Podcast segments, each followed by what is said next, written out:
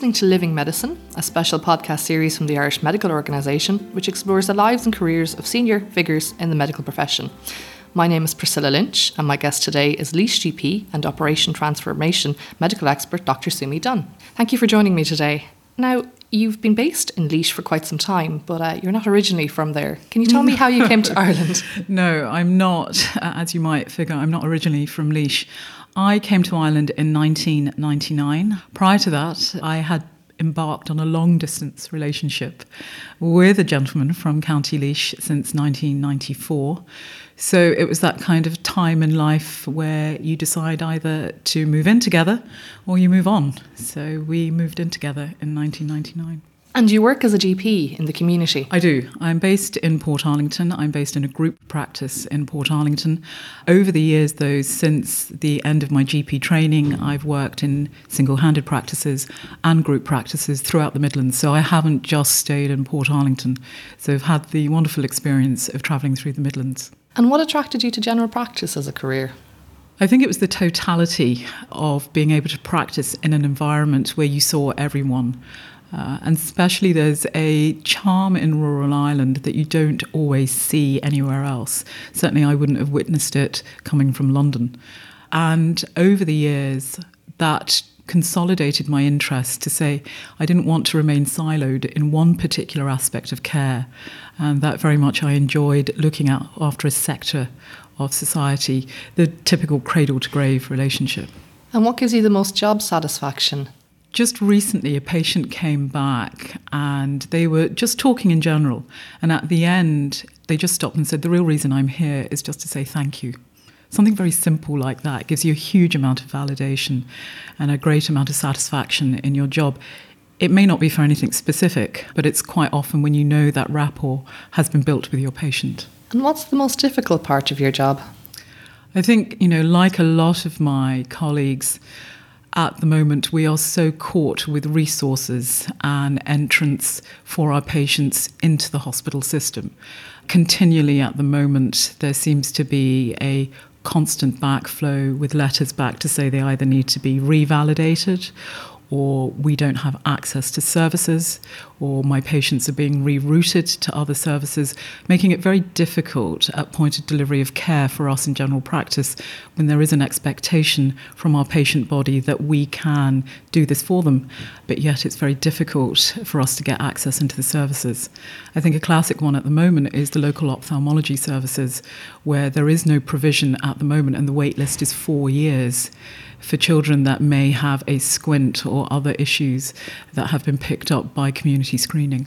There are a number of challenges in general practice, and you've alluded to some of them there, resources being one. Mm. And I suppose as well, getting a locum is actually a very difficult thing for many GPs. It is. I mean, that is a particular challenge that we see in rural general practice. We have a member of staff going on maternity leave within the foreseeable future, and we do know that we won't be able to get a locum for them interestingly, we also had two members of staff out on maternity leave in the last 18 months, and we also didn't get locums for them. So the rest of us had to change our workload and incorporate the patient population for that.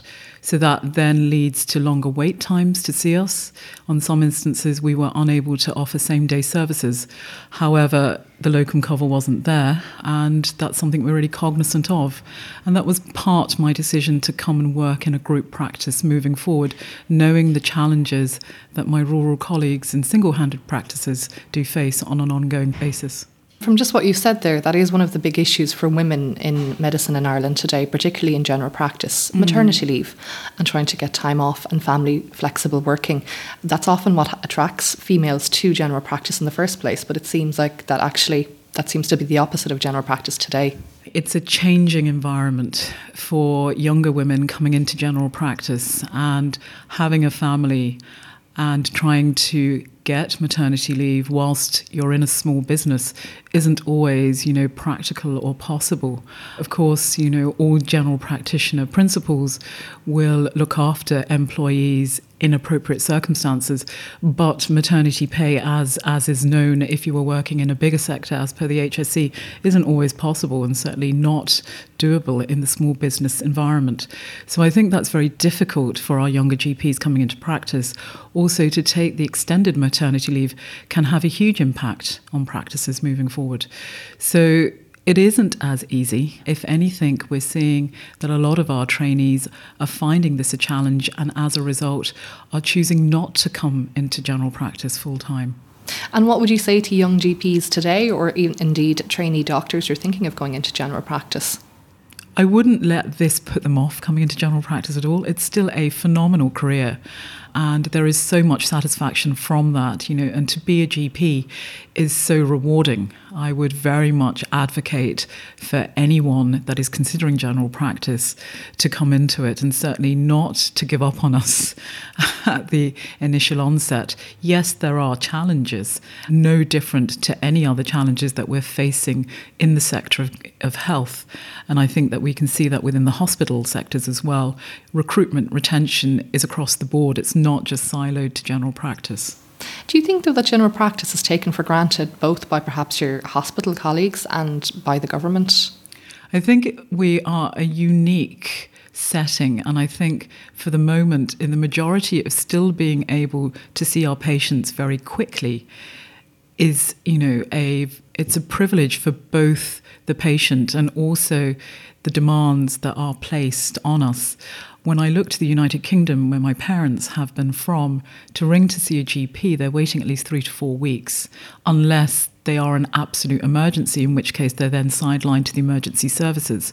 So the fact that most of our patients can get in within 24 to 48 hours, I know there are more challenges, and now patients in the current climate are being asked to wait for a week, if not two weeks. That's only going to change if our landscape isn't addressed appropriately. And do you think that GPs work well enough with other members of the primary care team, with pharmacies, with nurses, or do you think there's more that could be done perhaps both to ease the burden on general practitioners and perhaps to share the amount of care that the government wants to deliver in primary care? I think, you know, at the moment, we work very well, you know, in a totality. There is more support that can be given how we go about addressing that support without putting more work focus on general practice is the challenge, and how that integration is probably a work in progress at present. I think there are lots of interesting projects that can be looked at to try and minimize the amount of time that patients have to wait to see their GP. Everyone is entitled to see a GP and should have access when it is possible.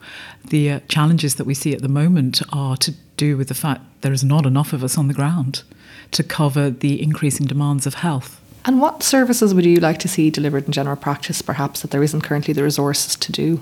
I'd like to see more of a totality around the mental health services. That's a particular challenge that we see in rural Ireland and timely access to that. We are privileged where I am that we do have a scan nurse who will see emergency appointments for us. And those are for patients with objective suicide ideation that aren't actively suicidal within a very short time frame. And in our particular practice, they actually come in to see the patients on site. However, that's not a universal aspect that's apparent around all practices in the area. We find our challenges around the child and mental health services. Again, that's with no fault to our colleagues working in the services. It is the number of consultants and practitioners available to see the referrals that are being made from general practice. And telemedicine is something that uh, people are increasingly using um, to access GP services. A lot of them have sprung up in Ireland in recent years. What are your thoughts on, I suppose, the pros and cons of telemedicine? There are there are certainly pros. Uh, I think there are more cons. I think in general practice, having a patient face to face being able to take a history and undertake a clinical examination can't be, you know, undermined in any way, shape, or form. Certainly, there are certain aspects of telemedicine which I would urge caution at, and that, in the immediate sense, would be to think about pediatrics or small children. All small children should be examined by an experienced GP and no prescription should ever be given to a child without examination. I think there was a prime example that trended on Twitter where a prescription was given to a very young child based on a tele video consult with a parent. Antibiotic stewardship is another issue, I suppose, really, that's again seen as largely the preserve of general practitioners um, to try and temper patient expectations. Again, how do you think that is coming out of the winter now, especially when there's a lot of demand on GPs to prescribe antibiotics? I think we're doing overall uh, in general practice, we certainly have taken on stewardship rigorously and vigorously and using patient education as a you know as a very robust tool in which to identify what are viral illnesses there are expectations and together with that the use of holding scripts has become an invaluable tool for us as well Interestingly, the BMJ had an article out around antibiotic stewardship to say that there was a 13% decrease in the amount of antibiotics prescribed with no increase in serious complications, and that was seen in the United Kingdom. So that's a very valuable mechanism for us to take on board to say the stewardship is working continue with patient education at every opportunity. The state is always trying to save money, understandably, on the medicines bill, and GPs are given directives on really what is the, the medicine of choice that they should prescribe. I suppose sometimes there's a bit of tension on whether GPs should be allowed to be more independent in their choice of particular medicines. Do you have any thoughts on that area? It is. Sometimes it's a challenge. I think one particular challenge that comes to mind is Roaccutane uh, and looking at the prescribing of that in general practice. Again, given the challenges of the number of dermatology consultants that we have access to for our PCRS patients, there is leeway, there are guidelines to feel that if you feel that you are able to prescribe Roaccutane, that is possible. However, again, the challenges come around the monitoring and the delivery of such a service, which isn't currently resourced in the contract in general practice. The HSE has a significant medicines bill, and they do ask GPs to prescribe certain medications to try and reduce costs. Is there more that GPs can do? Certainly, I think you know when we looked at a particular dermatology cases with severe acne, we are caught in what we can prescribe. And at the moment, the directive is to come through specialist care only, or if the GP feels that they are a specialist in the area, that they can go ahead and prescribe what would be a drug that would require further monitoring. The difficulty is is the resourcing and the continual monitoring of same within general practice without the backup in the facilities. And do you think GPs have taken on the prescribing of generics perhaps enough? And there's other advice perhaps that GPs could perhaps give the HSE in relation to the drugs bill? We have, I think, you know, broadly speaking, general practice has embraced generic prescribing. Sometimes our difficulty comes when the scripts that are issued from a different authority come with branded names, and the expectation then is from the patient to provide the branded name. Often, when there's a crisis in the health service, we hear ring your GP but often the GP hasn't been contacted by the HSE itself. Is there, you know, scope for more information sharing between the HSE and GPs in relation to these issues? And perhaps should they say not to call the GP necessarily in some situations? I think communication between all departments is always going to be worthy. Sometimes communication can fall, and the first that we hear of it is on social media classically around the first announcement of the under sixes and to go for scrapes, cuts, and bruises, which was quickly rescinded, from what I recall. Absolutely. If there is a facilitative way in that we can improve communication skills from the higher authorities, I think general practice will embrace that and take that on board. We live in an age of Dr. Google. Do you think GPs really are prepared enough for dealing with expectations from patients about what Dr. Google has said? Because really, they're often the very first doctors um, that patients will go to with what they've downloaded from the internet. That makes it for a very challenging consultation, and quite often we have to come back to the core principles that any physician would undertake of history examination uh, together with requisite tests.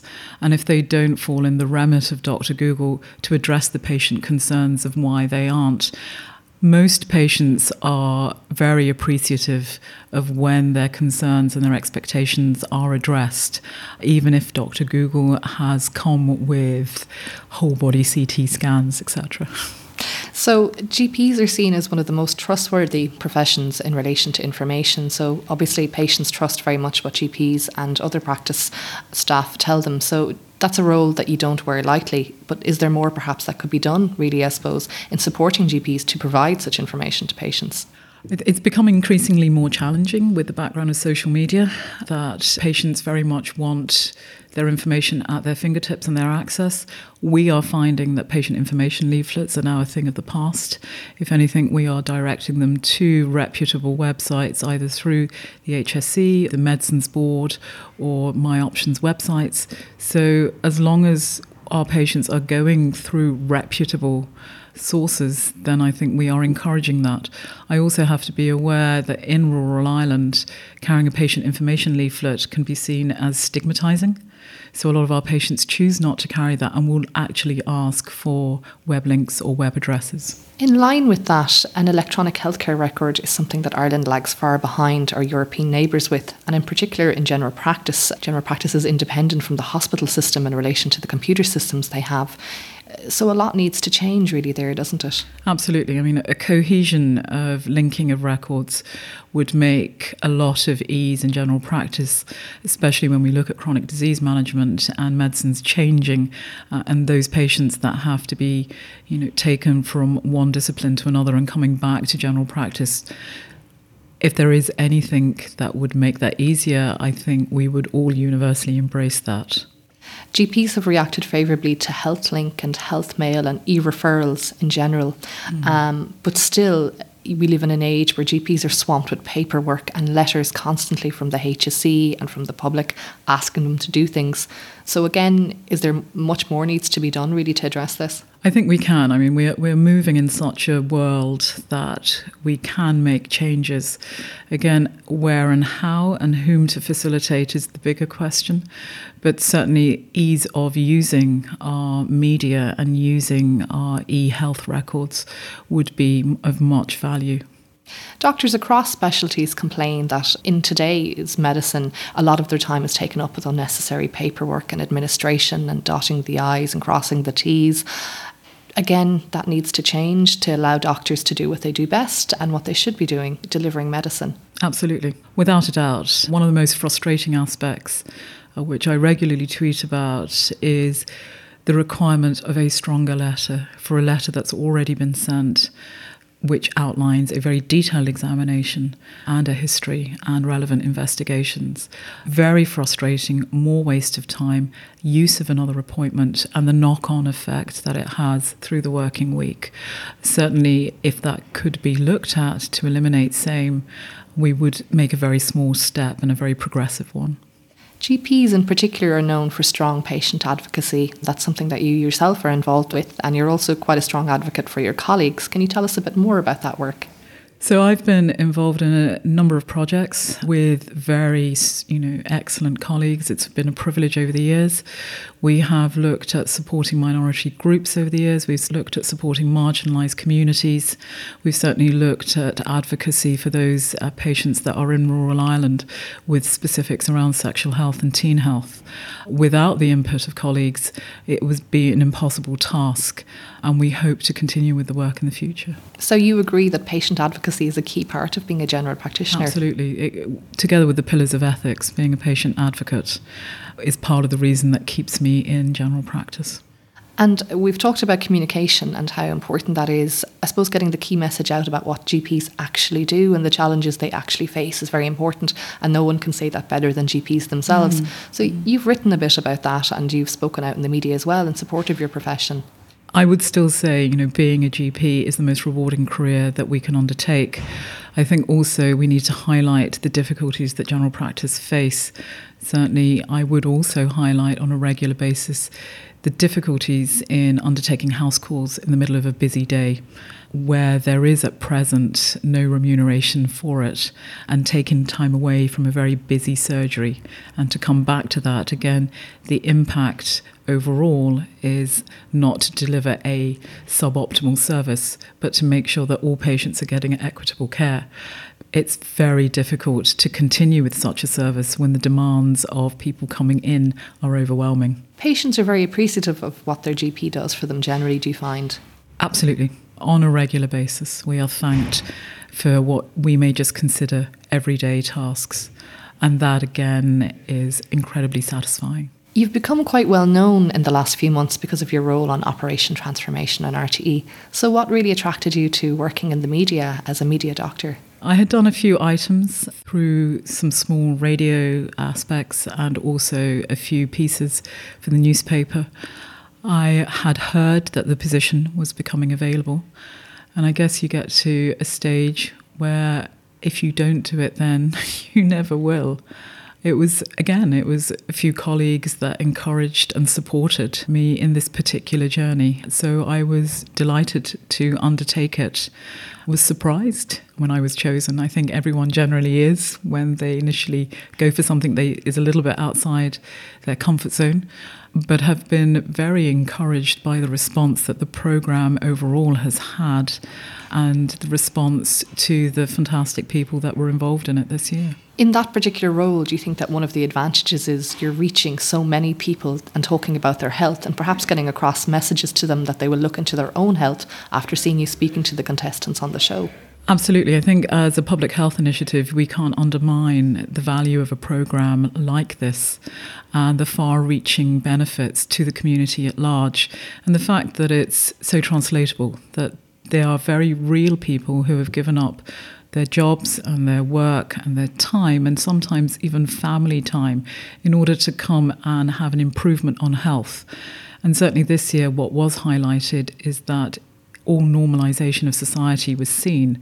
We had a particularly challenging gentleman who embraced the change in lifestyle, having had a background of type 2 diabetes and being medically monitored with that, which then shows a big sector of the community well, this is actually doable. Uh, and the final results were quite astonishing for both themselves and ourselves and his colleagues in general practice. That programme was a great example of the benefits of lifestyle interventions. Patients often want really a tablet that they can take really to address their health problems, but often it is lifestyle interventions like losing weight, exercise, a healthy diet. But that is something sometimes that's very difficult for GPs to get across and to prescribe. It's a really difficult message, and uh, we see that daily. I think there wouldn't be a GP in Ireland that doesn't see that daily the difficulties we have, we are time pressed. To engage in these type of consultations takes time, and it also takes some shared understanding between the patient and the doctor as to the benefits of it. And the other thing is is that quite often you're operating in a time or an expectation for a patient that they need to a return to work or they need some other expectation, which they find very difficult to see that the process is long, it's drawn out, and it may take more input from themselves. What we can do is support them through it. What we don't always have is the time, uh, which again comes back to the resourcing uh, and the retention issue in general practice. Did you get great satisfaction though from the program, from seeing the benefits to the participants at the end of the program? It was it was like being a proud mother. and the nurturing aspect because for the duration of the program, these. Uh, the, the leaders all became patients of mine, and I'd like to think that as I meet my patients in the community, they were treated with the same empathy and dignity that I would to my own patients. And what would you like to see come from the programme, perhaps in relation to patient health initiatives that could come from it? I think ongoing sustainability around weight loss, diet, and lifestyle change is an important one on a background of saying that this doesn't have to cost money. I think a challenge for lifestyle change is the assumption that it will put you out of pocket. And the programme has exemplified that all of this can be relatively cost neutral. So, do you hope to see patients coming into you in practice and to other GPs across the country, maybe looking for support in lifestyle intervention? Absolutely, absolutely. And if we're and, and that is a very important part of general practice is health promotion within society, not just diagnostics and prescribing. And that again is something I suppose that GPs sometimes feel that isn't emphasised enough either in their training, at medical school, and in their day to day work. Certainly, we're becoming more aware of it, and working in a medical school, it's something that we are addressing in terms of our student body at present. So they are very aware of lifestyle change and impact on health behaviour and attitudes. It is very interesting when you step outside that sphere of television and you take it back down to general practice to try and bring this message back to a one to one individual consult. It is a challenge. I'm not going to dilute from that, but we can only give people the tools and also teach our new generation of the improvements that can be made with lifestyle change. Do you think, though, it's important that GPs and other healthcare practitioners are the sources of information that we see being promoted on programmes and in articles? Because in recent years, there's been an explosion of healthcare gurus and nutritionists and other new age practitioners who are very keen to promote their particular health messages that aren't evidence based. I would be very wary of a practitioner that wasn't evidence based and not registered. And my own practice is to counsel my own patients when they do come in with recommendations from other new age health practitioners to ask my patients have they checked whether the particular practitioner is registered to an affiliate council and whether the practice is evidence based. And interestingly, with those two questions, quite a lot of my patients will start to reevaluate their own belief systems around that. I think it's very important, especially where doctors are identified, certainly here in the Republic of Ireland and in the United Kingdom, through the Medical Council. We also have the Nursing Council and our chartered physiotherapists, that our patients are aware that their health information is coming from a reputable, evidence based link. That's not to say they can explore other ideas, but we may not be able or we shouldn't be able to back that up. One of the areas where alternative practitioners have had perhaps a very negative impact has been on cancer patients mm. and also in the areas of vaccination. And really, there has been issues there with vaccination uptake rates and patients perhaps turning away from traditional medicine in relation to cancer and looking at alternative treatments. What are your thoughts on that? Myself and a few others were involved in the shutting down of a Twitter site from a health practitioner that claimed that changes to diet could cure cancer. And luckily, that web link and that particular Twitter account have been modified. In one instance, the actual page was deleted. That's a very important message to promote to say that, you know, if reputable practitioners are questioning this, then there must be a reason behind that. The WHO has come out to say that the anti vaccine or, uh, or the anti vax crowd are possibly one of the biggest detriments to health at present. And that's a very powerful message to see. I and a lot of practitioners would be of the belief, and again, I would regularly say vaccines work and I will continue to say vaccines work. And do you think then that GPs and other healthcare professionals should come out and promote vaccination and other areas that are under attack, really, from, as you've said, social media and alternative practitioners and people who are trying to plant out? Because HPV vaccination rates declined significantly in Ireland um, in recent years because of scares uh, that were unfounded, but have recovered again when healthcare professionals came together Absolutely. It was very interesting to see the social media around the HPV vaccination and also champions in society that weren't necessarily healthcare practitioners promoting the HPV vaccine. Any GP practice would carry on promoting vaccines. Certainly, our allied healthcare professionals would do the same, together with our colleagues in the hospital services. So I think patients are hearing a universal message from their reputable healthcare practitioners, and I don't think any other practitioner is saying any different. What advice would you give to doctors considering perhaps taking on more media work? Do it. It's very enjoyable, but work within your comfort zone. I wouldn't be able to do dancing with the stars. now, if you were choosing your career path in medicine again today, would you choose the same path? I would. I would. I thoroughly enjoy being a GP. I had a background in pediatrics, which I also loved. I did leave it with regret. But now, standing back and being in general practice for the length of time that I'm in, I don't think I would change it at all. I have the best of both worlds, and I'm very privileged for that, in that I get to teach within a medical school and I also get to be involved in clinical practice. So that encompasses both my passions of medical education together with clinical practice.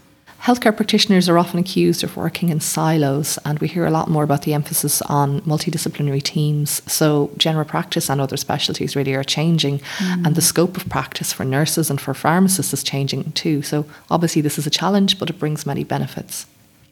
It does indeed. And in integral working amongst our professions will be key moving forward. How we do that to improve access has to be done in a thought out manner with the appropriate resourcing and can't just be dictated from a particular body. Irish GPs are in demand worldwide Australia, New Zealand, Canada, the Middle East, um, you're seen as very well trained and very well educated. Mm. So the world is your oyster. Um, do you have any advice to GPs who are thinking of going abroad, or is there anything that we can do to perhaps entice them back? Enticing them back is the key, and not losing them in the first place is pivotal. We need to stop and we need to really take check of the fact that why are we losing such good graduates who are so highly trained with a robust mechanism to the sunnier climes? And that's a question that we need to throw out there. And we need to say, why are we losing our best? Are there other areas of general practice that you'd like to be better trained in and perhaps that you think should be changed to accommodate the, the changing needs of patients? Certainly in the UK, there are GPs with special interests. They're known as gypsies. I would very much like to keep my paediatric training involved and continue with that in general practice.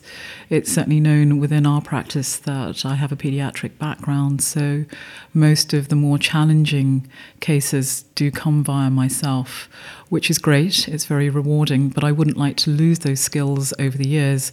And it would be, you know, facilitative if there was the appropriate training to remain skills based in that for the betterment of the community. There are societies that have sprung up, uh, set up by GPs themselves who have a specialist interest in certain areas. Dermatology, respiratory, respiratory medicine um, comes to mind. So obviously there should be an ability there for GPs to practice again in their subspecialty as well. Absolutely. I think the difficulty comes, and going back to where you alluded to locum cover, is to be able to take the time to go and remain skills trained without losing to the detriment of the practice or the amount of patients that are coming in. And that's the ongoing challenge that we have. We're incredibly interested. Uh, do we have the time to leave the practice and go? And do we have the locum cover? Would you like to become health minister if the opportunity ever arose? Uh, thank you, but no. Do you think there's enough knowledge, perhaps, among policymakers about what GPs actually do and what you bring to the table? Possibly not. There is a disconnect at times, and there are other times where there is a full understanding. Do you think GPs should be more involved and more representative on national bodies and national councils, such as the HSE Board, the Sláintecare Council? Well, it was interesting that not a single GP was appointed to the recent HSE Board. It it would be great. I think there are a lot of us that would like to become involved, but again, at what cost? Certainly, our primary goal and our pivotal goal is always to remain patient centred. And in the absence of being able to provide a service back to the patients, it would be very difficult to get involved at a higher level. Minor surgery is another area that many GPs would like to get more involved with. There has been some very successful pilots, but again, it's about resourcing. Mm. Is it something you think that GPs should try and take on? Again, if the resources are adequate and the demand for time wasn't so pressing, absolutely. But I think, again, a lot of GPs, if we look to single handed practices, that would almost be an impossible task unless dedicated time was put aside and the resources were adequate for same. Some emergency departments have started hiring GPs to work there and to help triage patients. Do you think that's a, a benefit for patients? Absolutely because it would feed in with an education model to say should this arise in the future i possibly don't need to attend the a&e and i might be able to attend my gp if my gp has the special interest in this so in summary general practice is a very rewarding career with many challenges but it's something that you're glad you've undertaken Oh, 100%. I would do this all again in the morning. It's a changed landscape to when I first graduated back in 2006 to where it is now. So we're talking 13 years later. It has become increasingly more difficult. Certainly, looking from going from being employed into a large group practice and looking at the business aspects, no one had trained us for that. And that has become something to learn on the job. But in terms of rewards, in terms of satisfaction, in terms of wanting to go to work every day, that hasn't changed. And for the foreseeable future, I don't think it will change. My name is Priscilla Lynch, and I want to thank our guest, Dr. Sumi Dunne, for spending time with us and to each of you for listening. Living Medicine will be back soon on your favourite podcast platform.